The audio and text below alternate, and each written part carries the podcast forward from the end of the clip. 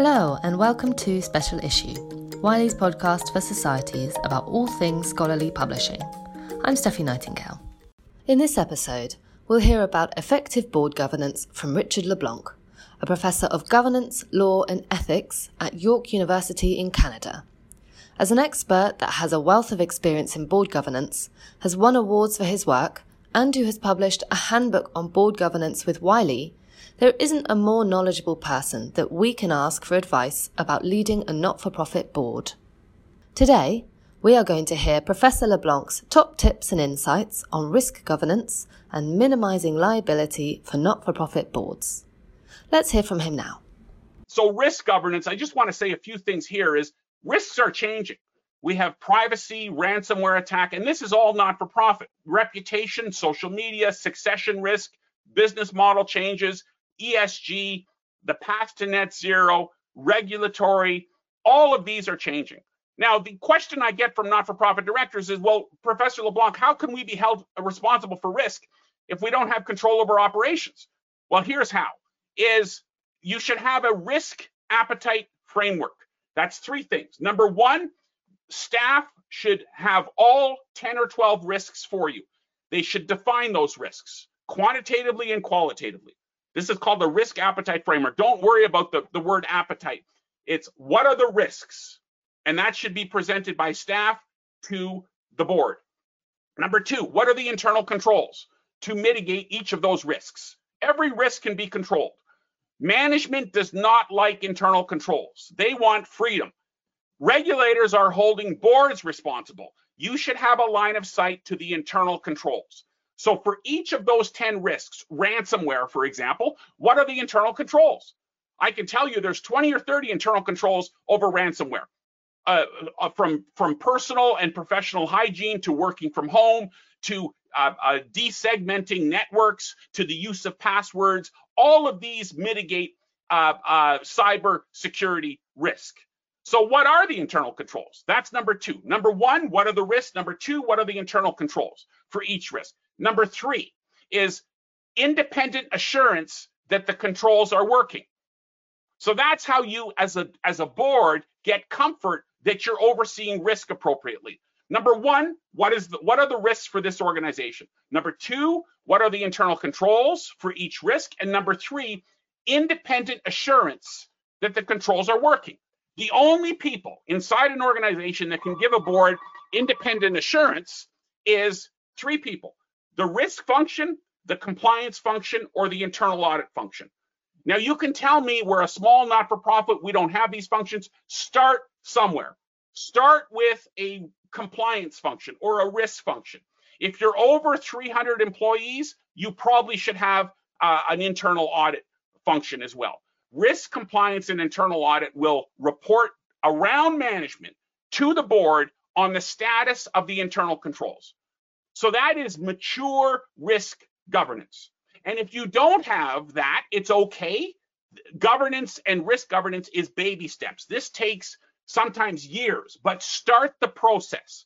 Don't not do anything because if you don't and something goes wrong and and your name is in the paper and the questions are going to be asked by experts such as myself and others is what did you do about risk? Most governance failure stems from risk failure. So that's a, a, a short best practice segment on proper risk governance. Lastly is uh, uh, information flow to the board. Uh, quantity, quality, timeliness, source, and format. That's your lifeblood. You control as a board the information, particularly the board and committee chairs. Layering is layer one is what are you asking? And I'm now talking to staff. What are you asking the board to do? Uh, review, recommend. So a one page summary. Let the board into your issue. Then seven pages after that. Don't sugarcoat, don't cherry pick. Think like a director. Tell the board about this issue. What did you reject and why? What did you reject and why? Tell the board what is going on in your head. Don't give a one-sided opinion and then 15 pages to support the seven pages. And I'm now talking to staff out there. If you think one or more of your directors are micromanaging, Be very careful not to give them management or operational material in the in the 15 pages. Give them strategic material. Role of board and committee chairs in setting the agenda, setting the information flow, and pre-vetting that information flow. And be careful. With, I'm now talking to staff. Be very objective when you bring information to the board. Tell them what you're at. Tell the board what you're actually, or the committee, what you're actually thinking.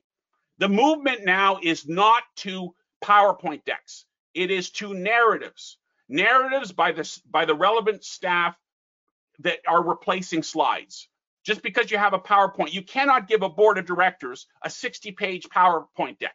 Okay, that's not wise use of a director's time.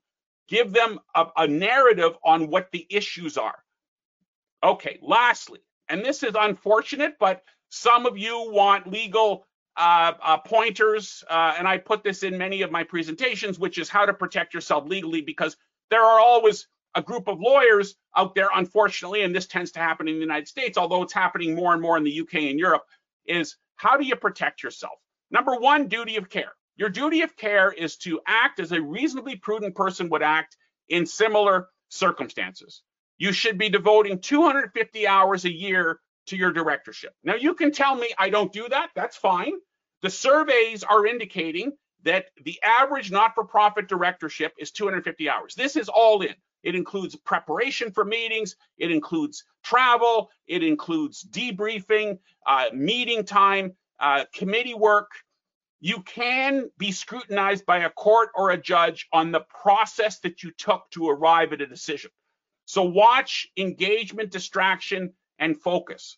The business judgment rule insulates you if you have a proper process. So document your process, including good minutes as well. A minute should not be a transcript, but they shouldn't be one or two pages. They should be right in the middle to capture the debate that occurred at the boardroom table. So drafting minutes are, are important as well. Be very careful when it comes to conflicts of interest. Most of the litigation around not-for-profits center around conflicts of interest that directors or officers have. And I've been an expert witness. In fact, i have got two cases right now that are not for profit conflict of interest. So have a conflict of interest policy and recuse yourself. If you think you have a conflict or your family members or an affiliate of yours, you probably have a conflict. You cannot get into trouble for disclosing the conflict. You can get into trouble for not managing it properly. So disclose and manage.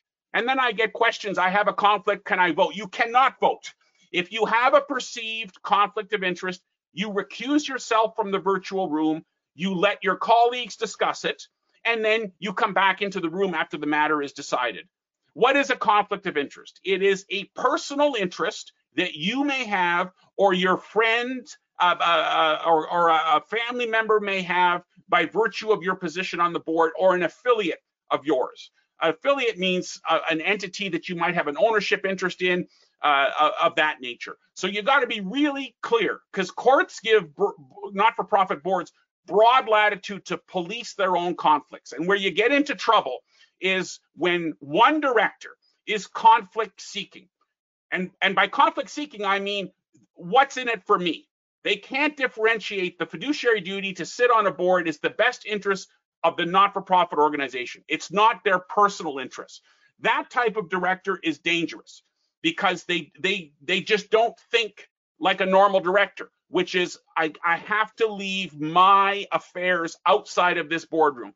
That'll get you into trouble because it's joint and several liability. So you're all accountable for each other.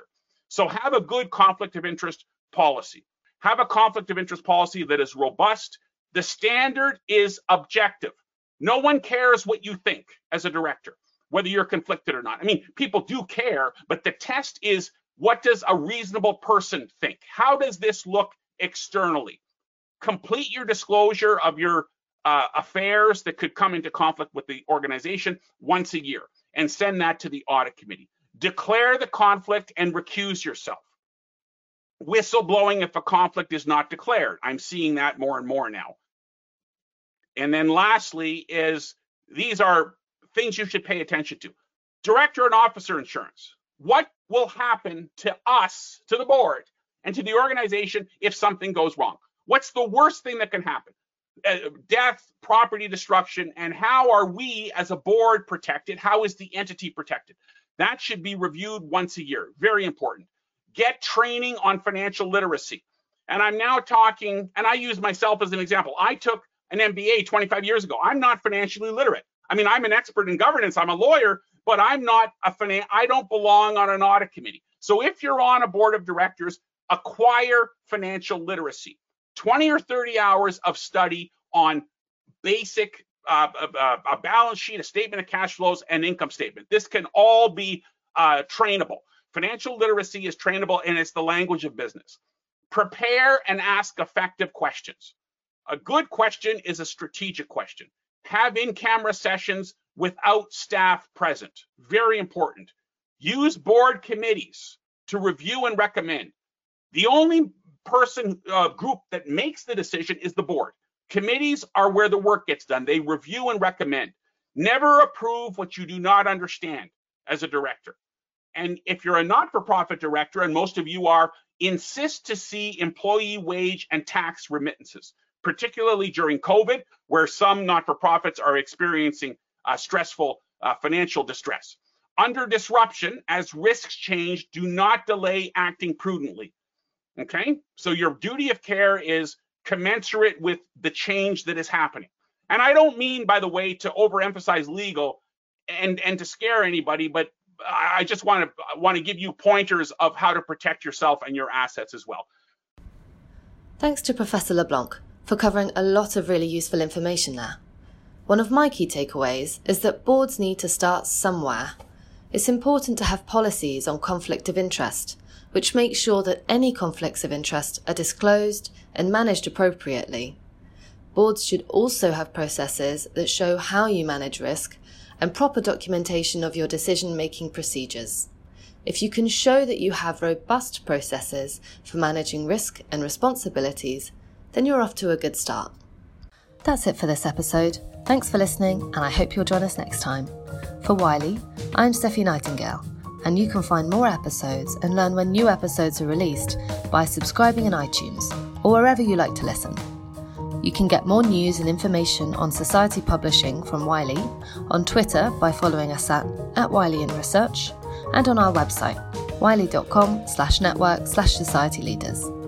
Our theme music was produced by Medine, and this episode was edited by Dennis Velasco. Thanks for listening.